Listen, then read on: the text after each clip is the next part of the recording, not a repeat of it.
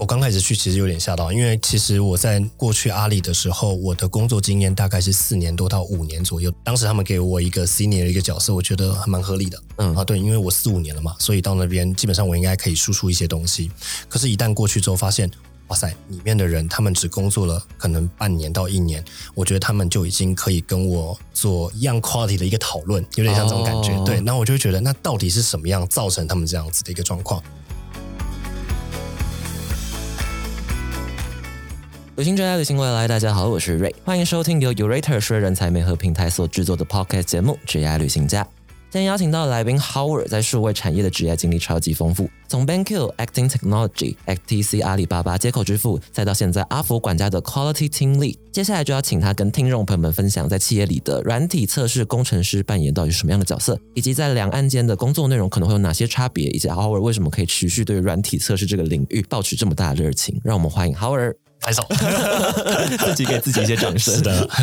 蛮好奇，就是浩尔目前在阿福管家担任的角色，大概日常的工作内容可能会有哪些？这样。OK，我现在在阿福管家担任的是 Quality Team 的一个力。这样子，然后主要是确保我们产品的服务品质在对外释出的时候是符合我们的预期的。那因为其实阿福管家非常的注重以服务为中心或者以顾客为中心的一个这个理念，然后去把我们的产品做一个释出。以测试的这个角度来看的话，或者是我们刚刚讲到的，就是以软体测试工程师的这个角色，其实应该就是要把我们自己当做是使用者。我们是一个使用者的一个代表，所以经历过确认之后，这些东西交付到使用者手上的时候。应该要非常的完整，然后也可用这样子。那我平常的一个工作状态就是，像我们刚刚讲的，有一些需求面的东西，我们需要去做确认，然后确认完之后，把这些东西分配给我们的 member，然后让他们透过手动啊、自动啊，或者是一些不同的测试方法论或者测试技术，然后达到一个好的品质，然后再把东西交付出去这样子。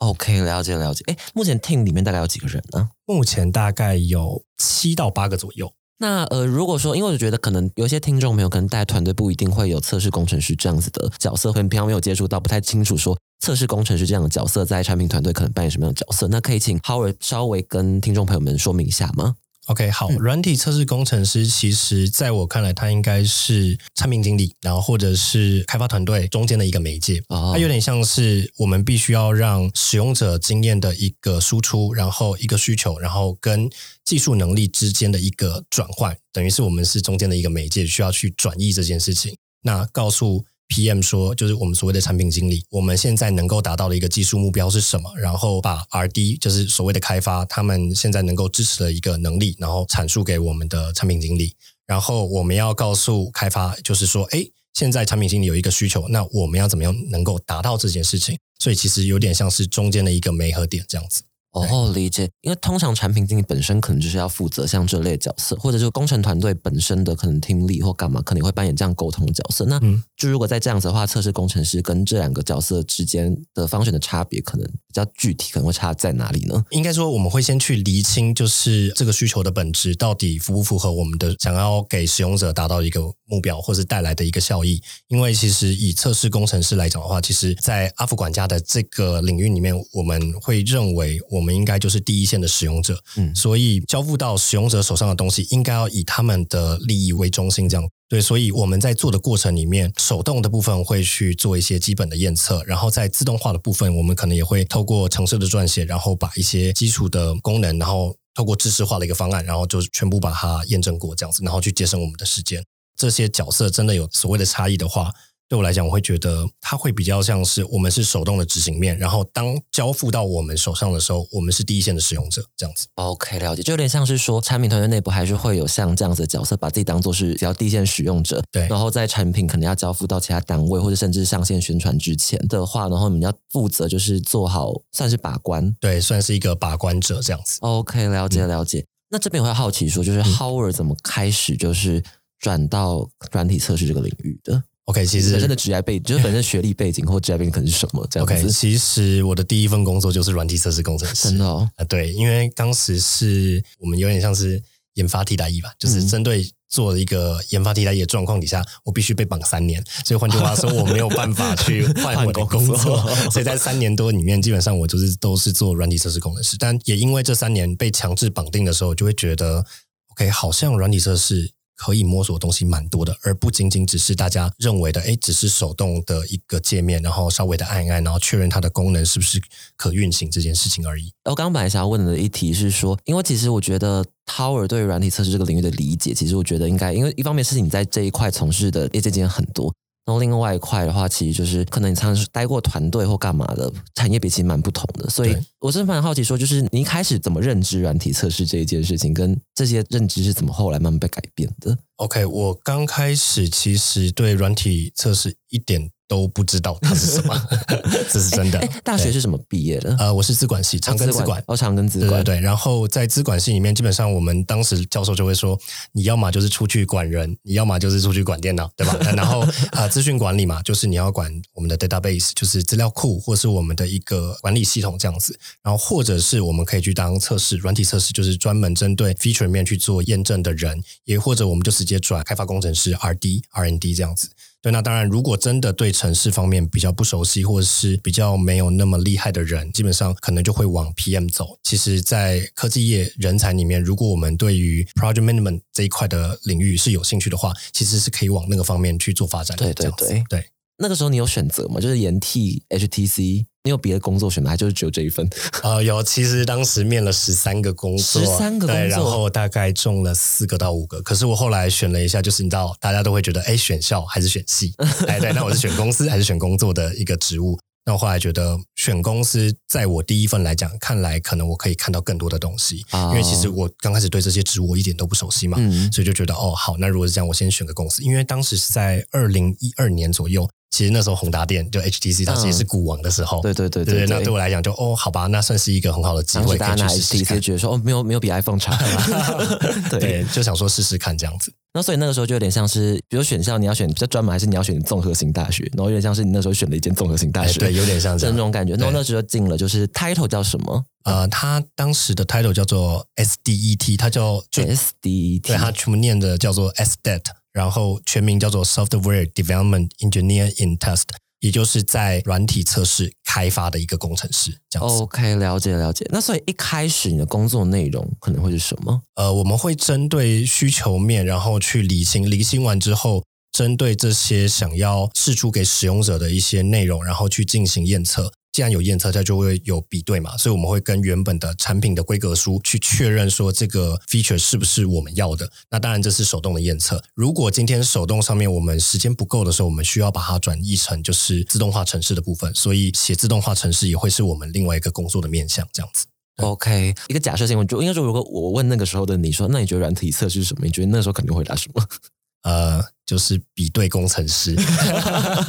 就有点像，就是呃，产品说什么，那我们就哦，那产品说 A 啊，你你这个答案给我 B，这不对啊，这答案应该就是 A，就是这么简单的一个直白的一个对比，这样子。哦，理解理解。那刚刚提到说，就是你在那边待了三年，对，然后三年之后，你就觉得说这个东西好像水蛮深，然后可以持续把它当做一个比较长期的接下来经营方向。那个时候什么专案或什么东西触发你说，哎，这其实是一个很博大精深，比如想要继续研究这一件事情。OK，其实当时并没有这样的想法。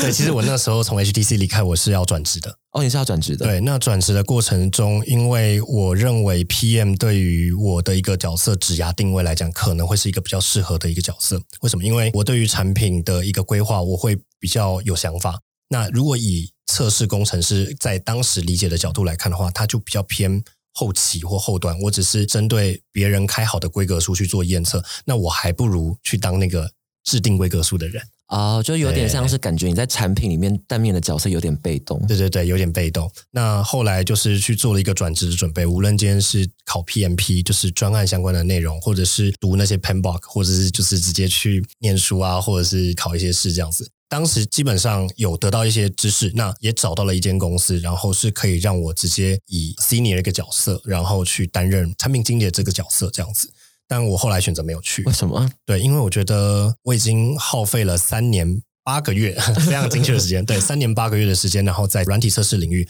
我觉得一定有什么东西是我可能没有碰触到的。那我当时萌生退役的概念，或者是想要转职 PM，有一点像是我想要去寻求新的可能，但是在寻求新的可能跟在维持我既有的一个专业领域下，我想要挖的更深的状况下，我选择了后者。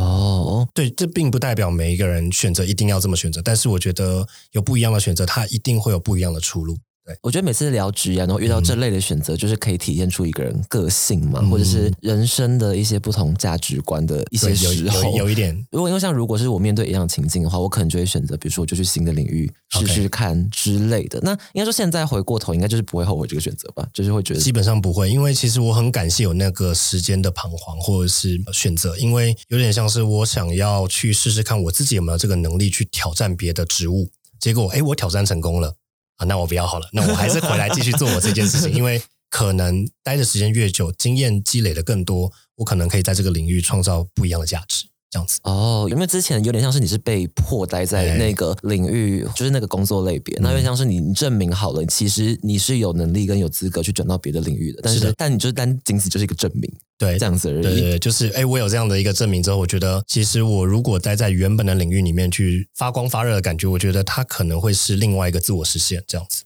嗯，我自己是刚听完，就是还有现在自己对于自己的工作认知或干嘛，其实也蛮接近当初对于 PM 的一部分想象吗？哎，其实也是有一部分，就是把原本 PM 可能拥有的那个特质，把它再附加在我们原本的软体测试工程师的一个领域上面。那它刚好它可以做一个结合，所以我觉得不同的能力在同一个职位上面，它可能会有不一样的展现。这样子，嗯嗯嗯，真的真的。嗯那后来其实 Howard 就也历经很多不同职业，刚刚提到蛮多间的公司，是这其中最让你印象深刻，或者觉得你在里面提升成长最大，你觉得可能是哪一份工作？呃，应该会有两份，因为它的面向不一样。嗯第一份应该会是阿里巴巴，哦，对对，然后第二份会是接口支付。OK，那 OK 那来聊聊阿里巴巴，我这也是今天一个 当初怎么会想要去什么契机下面会去阿里巴巴工作啊？这个蛮有趣的，因为嗯其实当时我在去阿里巴巴之前的那间公司，它叫做 Acadin Technologies，、嗯然后它是一间外商公司。因为是外商，然后又是新创的公司，其实资金上面其实它会有不稳定的状况。那当时资金没有到位的状况底下，整间公司就被裁了。哦，所以我们就整个大家排队，然后大家被裁这样子。那当时的一个时空背景会让我觉得有一点压力，因为当时的所有我们的团队的人总共大概有十位 QA，那十位 QA 里面我包含其中一位，所以换句话说，在台湾的一个软体测试的一个市场上，有九位相对资深的一个工程师，然后被试出，然后大家都要竞争所谓的软体测试工程师这个职位。那我就想，嗯，那我到底怎么样能够出奇制胜？嗯然后后来想想，哎，每一个人好像都已经有家庭了，然后或者是每一个人基本上他们对于产品的认知或者是软体测试的认知也非常的高深，但是他们的领域就在这个领域，或者就是在 local 端的概念。那对我来讲，我就会觉得，那我应该要去挑战一个不一样的地方。所以往外走的时候，英文上面来讲，当然会说，可是没有到那么的精炼，所以我没有办法用英文跟人家吵架。对，我的想法是很简单，我必须要有能力可以跟人家去 argue，或者是我们应该说用 negotiate，就是我可以用一个熟练的一个语言，然后去跟人家协商这件事情，或是讨论这件事情，我们才站得住脚。这定义很精确。对对对，所以 后来想了一下，OK，好像去中国是一个很好的一个选择。选择到中国，如果是往软体测试走，然后又是互联网行业的话，看了一下，要么就是 BAT，一定是其中一家嘛。所以我后来选择了一下，就觉得哎，阿里巴巴可能是一个不错的选择，这样子。哦，所以那个时候是主动算选择阿里巴巴，所以那时候面试过程都还蛮顺利的。呃，还行，但是当时面试官只给我一句，他就说：“嗯，看来你测的还不够深，但是这边可以让你测的很深。”哦，哎，，对。但我觉得深或浅这件事情，可能是因为业务情境或者是本身的业务领域，他们在应用层面上面来讲，当然会比台湾只有两千三百万人的一个场景来的更丰富。所以我觉得也没有什么好或坏，但是对于我来讲就蛮特别的，至少可以去体验一下不一样场景的一个地方，这样子。OK，那所以那份工作可能，因为刚刚讲说，就是你一开始对软体测试的认知，可能就是比对工程师，对对对然后在慢慢后来到了阿里巴巴，那个时候你对于这个 concept 的理解有哪些就比较大的颠覆或者是转念？然后可能是因为哪个专案导致的？这样子 OK，这个其实我刚开始去其实有点吓到，因为其实我在那个时间点，我过去阿里的时候，我的工作经验大概是四年多到五年左右的一个时间段。当时他们给我一个 senior 的一个角色，我觉得还蛮合理的。嗯啊，对，因为我四五年了嘛，所以到那边基本上我应该可以输出一些东西。可是，一旦过去之后，发现哇塞，里面的人他们只工作了可能半年到一年，我觉得他们就已经可以跟我做一样 quality 的一个讨论，有点像这种感觉。哦对，那我就觉得，那到底是什么样造成他们这样子的一个状况？那后来发现是因为他们对于系统层面或者是软体应用的一个场景定义的非常好，所以在其实，在阿里有一个很好的概念，我觉得也可以给我们的听众去听一下，就是阿里这边它其实有一个观念叫做人货场。所谓的人货场是指我们的产品需要卖给对应的人，就是 TA 这件事情，或就是我要卖什么样的产品跟服务。那场就是所谓的场景，那场景是我们要应用在什么样的场景下，可以把它发挥到更高的价值。所以在人货场三个维度底下来看的话，如果我们以软体测试工程师的这个角度来看的话，你可以玩的东西就会非常的多。因为不止我们原本的一个经历，或者是原本的一个技术底蕴以外，基本上我们可以透过这三个面向的东西，去把我们软体测试的一个边界在无限的扩张。这样子，嗯，对对对。专案的部分想要分享是在阿里有一个专案，对我来讲。印象最深刻的，就是我们当时需要透过四个 BU，BU 就是 Business Unit，阿里底下的一个事业单位，那总共会有四个事业单位去做组合这样子。那这个专案它横跨四个事业单位的话，对我这边来讲，我会觉得哦，那应该每一个事业单位体，它应该都要提供既定的人数，譬如说是 PM，然后 RD 或者是 QA，基本上应该都要有一些提供者这样子。那我后来看了一下，哎，不对，这个专案有点大。然后横跨了四个事业体，但是 QA 却只有两个，然后 RD 却有四十个，这是一个很特别的一个情况。所以我觉得在当时没日没夜，就是用了好几个礼拜。我觉得它让我的职涯对于软体测试这方面其实有很大的一个精进。这样子，那个时候没有 request 说，哎。因为也太少了吧？哦，没有，因为他们的自动化或者是相关的一个知识领域足够深，所以其实他们做的任何改动，我们身为软体测试工程师，一系统层面去做分析的话，其实我们要有能力可以做到这件事情。哦，对，只是比较特别一点，就是四十个人。OK，OK，那那应该说，当下如果实际来讲，就你提升，你觉得能力值提升最高，可能是哪一个层面的事情？就是去理解到为什么他们系统之间是怎么样互扣的，这这个是第一点。然后第二个是我们应该要有能力可以去做 prioritize，因为我们只有两位测试工程师，然后一个单位是我，然后另外一个单位是其他人。那你想想看嘛，总共是有四个单位，可是却只有提供两个 QA。换句话说，我们必须要去无存精的把一些重点部分把它测到好。那你说没有 bug 或是没有故障吗？我相信一定会有。但是经由我们这样子的测试方案去提出来之后，我相信这些 bug 基本上即便有，它也可能也是相对 minor 的。那也就是可以在线上可以立刻做修复的这样子，工作量像洪流这样涌过来，所以其实很大量考验你本身自己的算是专案管理能力。对，也或者是我们要抓到它的精髓，我需要知道它这次改动的内容到底是什么，然后要去测那件事情这样子。OK。那我蛮好奇，我觉得这个点应该是无论任何工作应该都有，就是到底要做到多完美这样子的挣扎，嗯，过吗？其实有，因为其实软体测试工程师，我我在我的那个 Medium 一日测试的 Medium 里面，其实有写到，就是其实身为一个测试工程师，应该要有一个特质，它叫做就是完美主义者哦，对，因为你应该有一个感觉，是我必须要把它弄到好。使用者才不会有任何的问题，因为我们是以使用者为中心嘛。对，所以以这样的概念来讲的话，如果有这样的特质，是一定是可以当一个很好的一个测试工程师的一个基础，这样子。因为我觉得有时候这种事情真的是很需要靠协商，就有点像说，因为它上线日程可能在那边，但你就觉得某些东西好像做的不够好。对，然后但是 R D 那边可能 loading 就已经没有办法负荷，所以你们说可能各退一步之类的。对，会有一个协商的过程，所以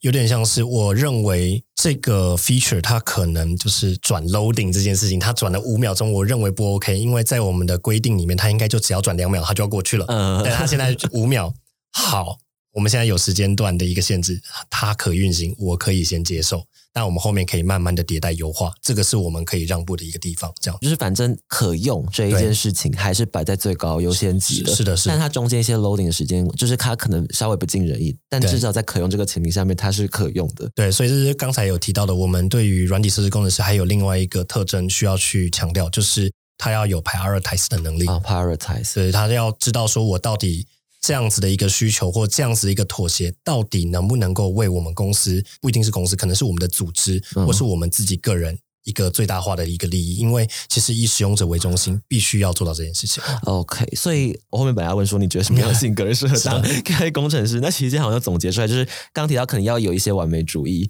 的成分在，但是同时你还是要有一个，就是你有办法要讲专案管理或是优先序排列，对，有点像抓大放小，对，抓大放小的这样的。然后还有最后最重要就是以使用者为中心，对，然后你要有 creative 的一个概念，creative，对，你要有创造力，因为其实，在软体测试的一个领域里面，像我刚刚提到的，就是我第一份工作，我认为它是比对工程师，它并没有任何 creative 的一个概念在，但如果我们把 creative 放进来，我就会知道说，哦，其实现行可能有很多种测试方案或者是测试手段。那在特定的场景下，其实我们可以透过不同的组合或者是不同的技术能力，然后把它全部总结在一起，变成我们自己。相对好的一个 solution，best solution 这样子哦，就有点像我这样比喻，不知道会不会有点太平民，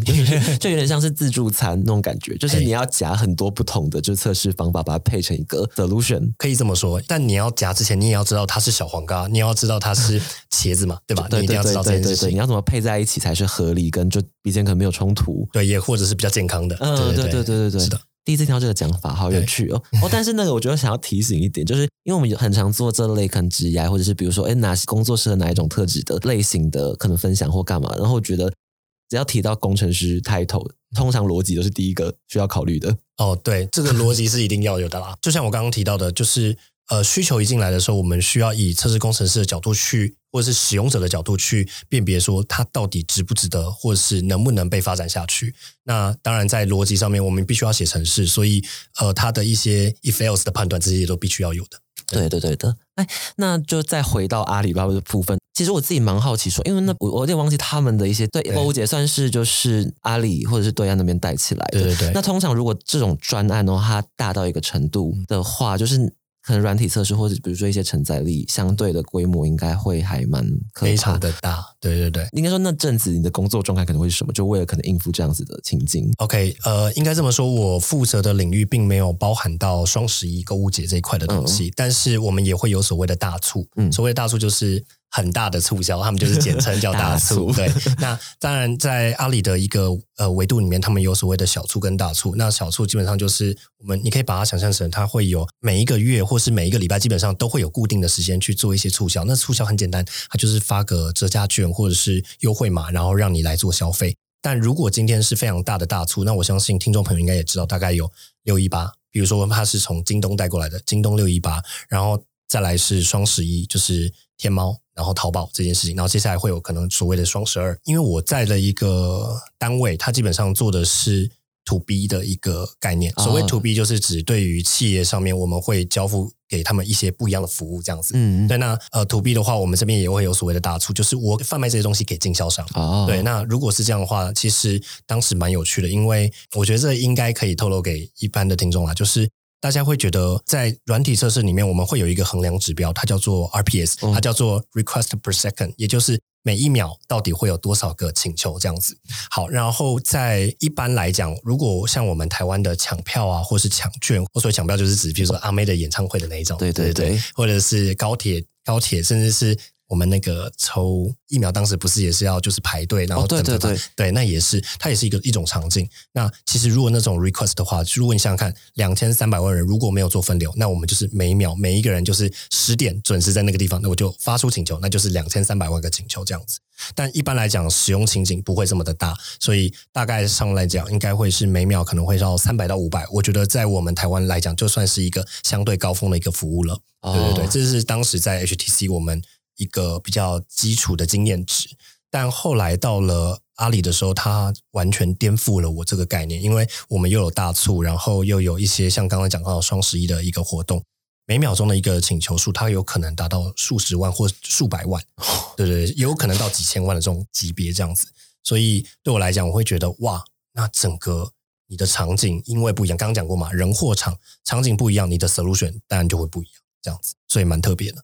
OK，那后来怎么会就在阿里巴巴大概待了多久的时间？大概近两年的左右的时间，近两年都是在刚提到那个事业体，中间会有些有些变动。呃，我都在同一个事业体，对幺六八八 .com，幺六八，对，它叫幺六八八。它是做什么的？它是 To B 的一个平台，有点像是如果我们今天提到了淘宝或天猫，它其实是 To C 的，一般的使用者都可以碰得到。对，但如果是 To B 的话，有点像是我们透过一个平台，然后让可以卖东西给。这些厂商的人，然后去买，他再把这东西配货给一般的使用者，所以它其实是中间那一段。哦，有点像是比如说虾皮的卖家中心那种，对，就是虾皮的卖家他自己本身应该要有货去卖给下游的客户嘛，那我们就是承担上游的这个订单系统，或是上游的销售平台的一个概念，这样子。哦，就是应该说虽然。客流量可能没有到，就真的面对 to C 的产品要这么高，但是还是其实不是，也不一定，有时候也不一定。就像我刚刚讲的人货场嘛，所以场景上面来讲的话，以中国大陆那边来讲，我们刚刚有讲到 RPS 这个概念，对，其实，在他们那边，如果你今天是 to B 的，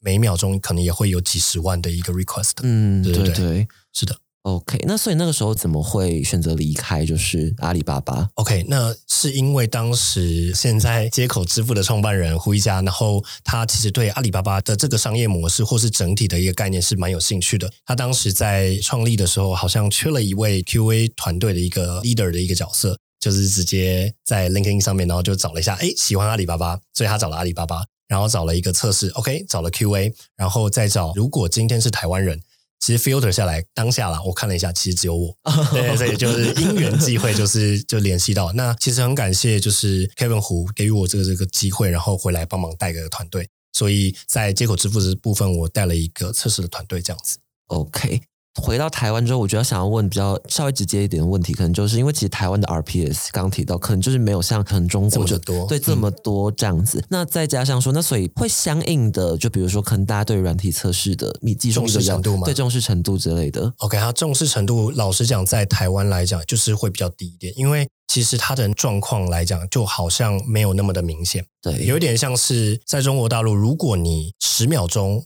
没有办法提供服务，你损失的可能是上千万、上亿的一个金额。可是，在台湾，如果你十秒钟没有办法提供服务，一般的使用者只是说：“哎，怎么这么烂啊？算了，等一下就好了。哦，有点这种感觉台湾因为相对来说，我们可以选择服务可能没有到这么多，就是使用者不会立刻就关上说这烂东西，然后对，可能就立刻对，可能跳下一个对，服可能不务之类的。不会这样子。对对对，嗯所以我觉得还是场景的一个部分，这样子。OK，一开始谈职业的方面有提到说，其实你会很希望在某个领域专精的更深入，跟就是嗯在测试这个领域就是做得更好。在台湾，就因为市场的关系，要求相对没那么高，你会觉得有点失望之类的吗？其实刚开始回来的时候会有这样的想法，可是一下就转念了，因为你要想想看，如果今天的 RPS 或者是我们刚才讲到的那个指标，或者是那个场景这么多的状况底下，我们都熬过来了。我不认为回来到台湾，在这样子的场景下，我们有一个没有办法做好的一个余地。哦，对，有点像这种感觉，就是如果我们已经经历过，或是我曾经已经经历过那样子的经验，我觉得在台湾，他应该可以做得更好。哦，就是完美主义者的部分，就是可以再走进来。对对对对对，是的。那刚刚提到说，就是比如台湾的团队那时候可能刚开始创立，大家可能对就是 QA 这一块可能了解稍微没有那么深入，跟就是大家可能不一定知道说，就是 QA 其实相对来说可能有扮演刚刚提到那些角色很重要。那这样子，就 Howard 那时候自己怎么用一些方式去让大家更重视 QA 这一件事情？老实讲，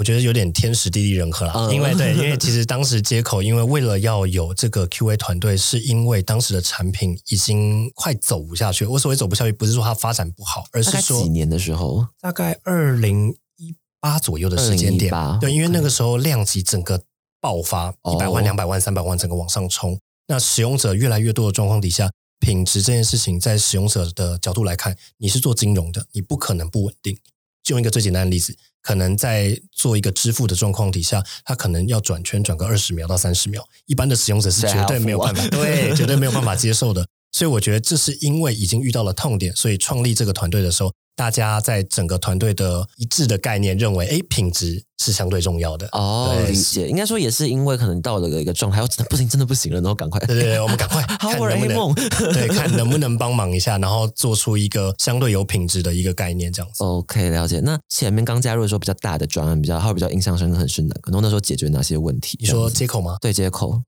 其实我没有一整个的全部 involve 在一个专案里面，哦，但是就是那个 app 的表现程度基本上就是差强人意。老实讲，可以这么说，因为就像我刚刚提到的，我认为每一个 request 它可能要在三百毫秒或五百毫秒之间就应该要回来的一个状况底下，其实当时如果我只做了一件事情，就是让他做支付这件事，他已经转了三十秒，这件事情就一定有问题。要么是他的资料库结构有问题，要么是他的技术层面上面可能发生一点误差，也有可能是整个产品面的规划上面，它的使用者情境是不太合理的。所以其实刚开始进去的时候，基本上每天熬夜吧，然后 对，然后就为了线上的问题，我们先把它全部抓出来，然后运用到了我们刚才有提到了一个 prioritize 对 prioritize，我先把最严重的把它挑出来。那挑出来之后，我们就尽可能的把线上这些 bug 先把它全部修掉。之后，那也很感谢当时的合作的工程师还有 PM 们，谢谢。那对认真，因为其实我们当时为了修复这些东西，在二零一八年，我们每天晚上基本上都是到三点到四点我们才回家。那个时候就满腔热血嘛，就觉得哎，我从中国大陆回来，有学了一套东西，想要把这个东西去 demonstrate 给我们所有的使用者看。所以那个时候的概念就会觉得，如果现在有一个产品是我们可以发挥我们能力的地方。那我觉得就必须把它做到好。哦，那我换个问法好了，就比如说刚刚提到说，就是从中国大陆学来东西，很想要 demonstrate 回去。如果具体举例的话，可能哪几项是特别值得可能跟听众朋友分享的？OK，就像我刚才提到，其实软体测试，呃，我们往好的讲，就是它很容易被大家接受，因为呃，它的入门门槛相对比较低一点。然后大家也会觉得，我们只是做一个比对来讲话，应该是没有太大问题。可是事实上，软体测试它会相对比较精深一点，所以我想要提高就是技术能力跟技术门槛的这件事情，告诉我们的使用者或者是我们应聘的这些候选人们，就是其实，在软体测试领域，它是可以做的很深的。那这个声，它必须要有场景的配合，或者是必须要有一些基础能力的一个展现。所以，如果透过把一个表现没有这么好的一个产品，我们把它慢慢的把它 tune tune 到一个。非常好、非常流畅的一个状况。那我觉得，对于软体测试工程师来讲，它是一个很有利的一个强心针。这样子，那反而会让我好奇到另外一个问题，就是。Howard 之前在街口跟现在在阿福管家，应该亲自也会下去参与面试。哎，对，是对。那像刚讲那一件事情的话，就是比如说怎么去说服技术底子比较深的可能候选人之类，然后来参与就这个团队。你说说服他们吗？对对对。OK，基本上你要先让他们知道我们做的东西其实是有价值的。我觉得先以所谓的 core value，也就是我们的核心价值观去做一个体现。身为一个全站式的工程师，我们应该要达到什么样的能力，跟我们能够贡献什么样的一个技术方案，然后给一般的使用者，这个是必须要先建立的。再来是要告诉他们，其实，在我们的一个领域里面，无论今天是在阿福或者是在接口，其实我们都可以学到不一样的一个技术的应用场景。那这些场景基本上都是透过使用者的痛点，然后去解决这些痛点而衍生出来的东西。那我这边想要再问一题，就是因为刚刚提到说，就是你可能回到台湾嘛，Howard 可能本身是一个对数位产品会有一些要求的人，因为曾经做过这样相关产业。那有哪些生活情境你会觉得说这个东西怎么可以？你你会有这样的时候？你说的那个场景是我个人的 experience，还是说我现行工作的状态？应该是个人的 experience，在生活中之类的。OK，好，那可以分享一个小故事。我觉得我自己比较一个，我是一个比较 picky 的人。嗯，然后在大学的时候，其实我是家教。然后我也是补习班老师哦，对，然后我觉得我当时我很喜欢刁难学生，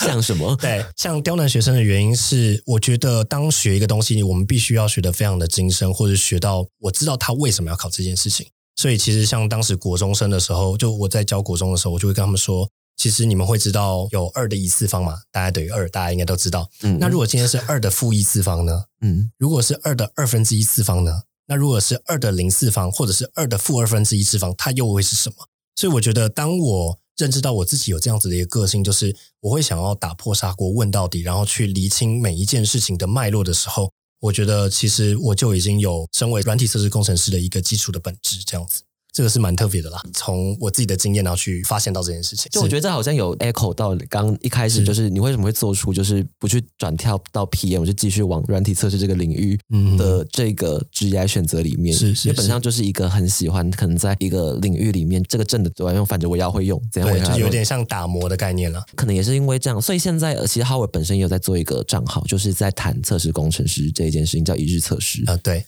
这个账号也蛮特别的。这个由来其实是我跟我的 member，然后当时就是在接口的时候，我就只是提了一句，我觉得好像台湾对于软体测试工程师好像还是有点误解哦。当时我们因为你知道 PTT 其实有一句话，它叫做一日测试，终身测试，好像有点在揶揄一日测试当了测试工程师的这个角色这样子。那我就想，那如果是这样，好啊，那我们创办一个一日测试好了。嗯，对，那基本就是由这样子一个想法，然后去把一日测试的这个账号或者是一日测试的这个 logo 把它产生出来。因为我觉得一日测试、终身测试没问题啊，那我们就做终身测试。我们要把测试做得非常的精深，然后让大家知道说其实，在台湾的软体产业里面，对于软体测试方面，其实还是有人愿意去贡献他的一个长才，或者是我们愿意去 study 这件事情，这样子。OK，刚好提到 PTT，那有哪一些，比如说 PTT 上面会出现的话，可能对于测试工程师或干嘛，是你印象深刻，或者说哪是这样子啊？你就很想你说一句。话惹怒工程师吗？对对，或他们哪些迷思啊？OK，对，他们有一些迷思就会认为，就软体测试工程师他就是一个技术能力不好的人，你才会去当。要如果你能力好，那你你就直接去当开发就好。你为什么要当测试工程师？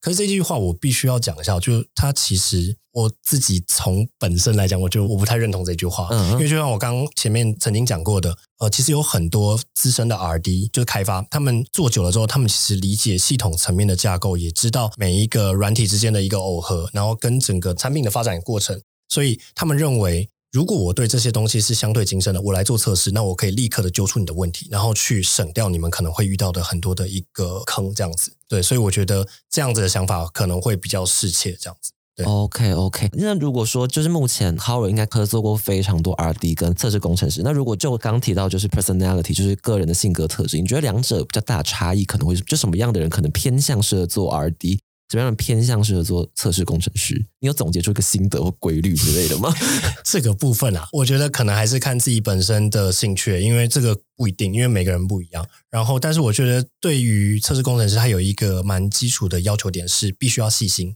哦，对，因为你要有细心的一个程度，你才会知道说，原来在某个地方它可能会发生问题，那我就专攻那个点，所以就回应到，其实我们会有 prioritize 的概念。我知道那个地方可能会发生问题，我先把一些基本的 test case，也就是所谓的测试案例，先写好，我就等着你。我觉得那个地方一定会有问题。那通常有这样子的信心或概念的人，他们写了这些测试案例，然后去做执行的时候，基本上都会找到一些问题。哦，我觉得好像也有 echo 到 Howard 提到说，其实资深的人比较适合，就有些人可能会选择转行成为 QA 工程师这件事情，因为他们看过够多案例或够多成绩，对他其实都有那个预感，知道说，哎，这边好像就是会有问题。对你这样子写，他的 DB 或者他本身的资料库，他在存取的时候，时间就是会比较长。嗯那我看一下你的扣，哎，你扣真的是这样写，那我可以跟你说，如果在多少量级以上，你一定会遇到某些问题，这个 bottleneck 一定在那个地方。所以我觉得其实蛮酷的啦。对，嗯，那如果是说，就是以 QA 工程师来讲的话，因为目前就是刚提到说，应该带过蛮多 QA 工程师，那他们后续的职业发展可能会是偏怎么样呢？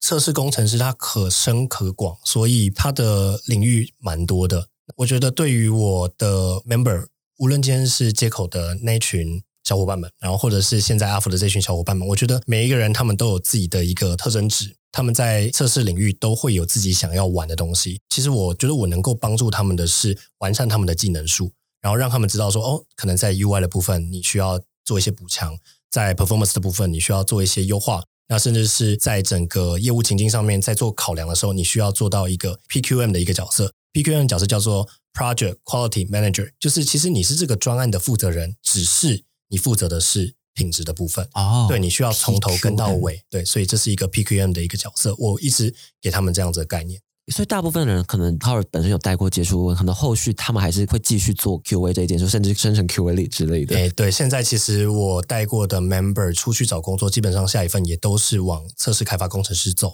哦然后我觉得蛮有趣，可以分享的是，因为可能算拐骗吧，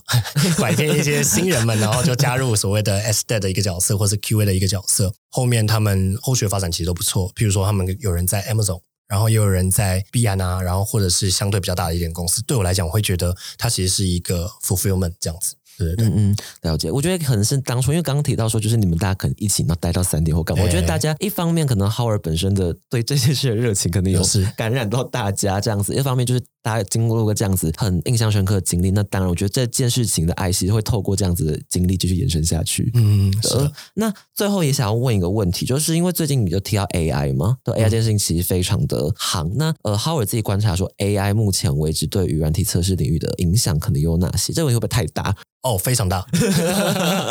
不会演它非常大哦。很多人会觉得就是不要太过担心啦，你这样子会觉得好像我们找不到工作一样。可是我老实说，AI 现在它其实是根据原本的语言，然后去做一些调整嘛，然后就是线上的一些资料去做分析，然后去判断接下来会做哪些事情。其实现在蛮多 test case，也就是测试案例的部分生成啊，或者是有一些自动化的相关的脚本，其实 AI 是可以直接写出来的。那要怎么样不被替代，或者是要怎么样可以 compete 这件事情？我觉得刚才前面有提到，就是我觉得应该要身为一个全站式的测试工程师，就我们要以人的角度去思考使用者可能需要什么东西。然后再加上去透过不一样的测试方案，让我们可以在测试领域表现的比 AI 来的更好。那当然，AI 这方面其实如果可以使用 AI，那当然是更好的。所以我觉得 AI 应该不足为惧，但是更应该值得关心的是，那些会用 AI 这个工具的测试工程师，可能会是你未来的一个竞争对手。对，是的，我觉得其实这个结论跟就是我自己在行销领域了接触到的结论其实也蛮相近的，就是应该说，我觉得使用者洞察，刚提到像 Q 可能就是使用者中心这一件事情，然后甚至比如说产品本身你的 U 差的 research 是是，可能就是会相对来说比以前以往还要更重要的，因为你要根据这个当做是你的基底的 base，然后去运用那些 AI 工具去得出你想要或者使用者想要的结果。对，是的，没错。嗯嗯，OK。那其实刚刚在整集访谈里面提到非常多次团队，就感谢团队，然后大家其实也都在 Q 这个领域深耕。那听说我们最近一起出了一本书，哦，对，我们最近因为感谢那个成大资工系的教授李教授，基本上他对于我们这边有提出一些邀稿的一个请求合作这样子，我。判断了一下，我觉得诶，好像蛮适合的。因为其实我们在当时在接口的时候，其实我们有经营一个 Medium，然后在这个 Medium 上面，其实我们有发布一些比较偏实用性质或者实践性质的一个软体测试相关的一些经历或者是方案这样子。可能李教授看到了，他觉得诶，好像还可以，所以我觉得被邀稿之后，我们大家可以一起合作，然后帮助到台湾软体测试行业，我觉得也不错。你要自己念一次这个书名吗？哦，这个这个书名可能有点长，让我。字蛮丑的，还看得懂吗？不会，它的书名叫做《软体测试实务》，然后业界成功案例与高效实践。那它其实有分为上下册，有两本这样子。哦，有两本，对，有两本。然后其实一起协作的单位其实蛮多的，它有九一 App，然后趋势科技，然后接口支付，然后可能还有 a p r 那当然也还有很多业界的一些企业，我可能就没有办法一一细数。但老实讲，一起协作的这些企业，他们基本上都是对于软体测试都相对的有热情，我们才会去贡献我们现在所学的一些知识，然后去做一个分享，这样子。嗯嗯，了解。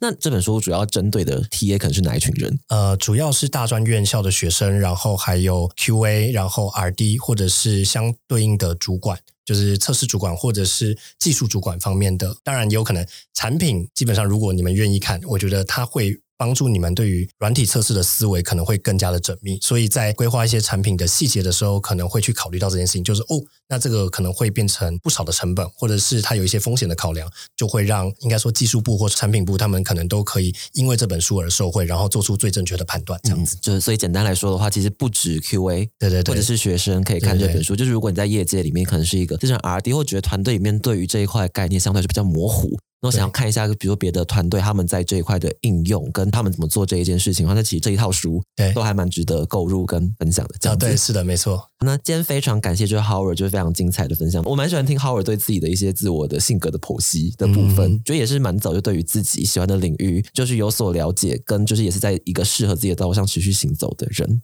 哎，是。然后就想 Howard 之后应该可以创造出更多很棒的成就，这样子。谢谢谢谢。对对，哎，大家可以顺便来投。阿福管家的职缺哦，好，SET 跟那个 Senior SET 都还是有的。哎，目那目前阿福管家的团队目前是几个人？大概是八个人左右。那我们现在还有一到两个黑康然后正在 Recruiting 当中，这样子。好啊，那所以如果说今天可能听完这一集，然后你觉得说很想要被 Howard 带，就觉得说就是哎，这个理念很蛮不错，我想要更精进，就是在软体测试这个领域里面的思维以及技术能力的话，那欢迎加入就是阿福管家团队哦。还有在看灯，OK OK，好好好，然后打个广告，就是基本上我们现在一日测试的那个 IG，基本上现在正在持续运营当中，所以如果大家有兴趣想要看到更多的文章或是技术的分享，其实可以追踪一下 IG 的账号是。One day dot software O N E，然后 D A Y 点 software 这样子。如果今天喜欢浩尔分享，都想要听更多更深入的，谢谢。因为我今天就是一个 像类似试吃品的角色。好，那今天非常感谢大家来收听《职爱旅行家》。那如果喜欢像这类的职爱分享，或者你最近对职爱的方向可能有点困惑或迷惘，都想要听看别人的人生方向的话，非常欢迎关注我们的节目，在你自己常用的 Podcast 平台上。那今天我们就一起跟就听众朋友们说声拜拜吧，大家拜拜，好，拜拜。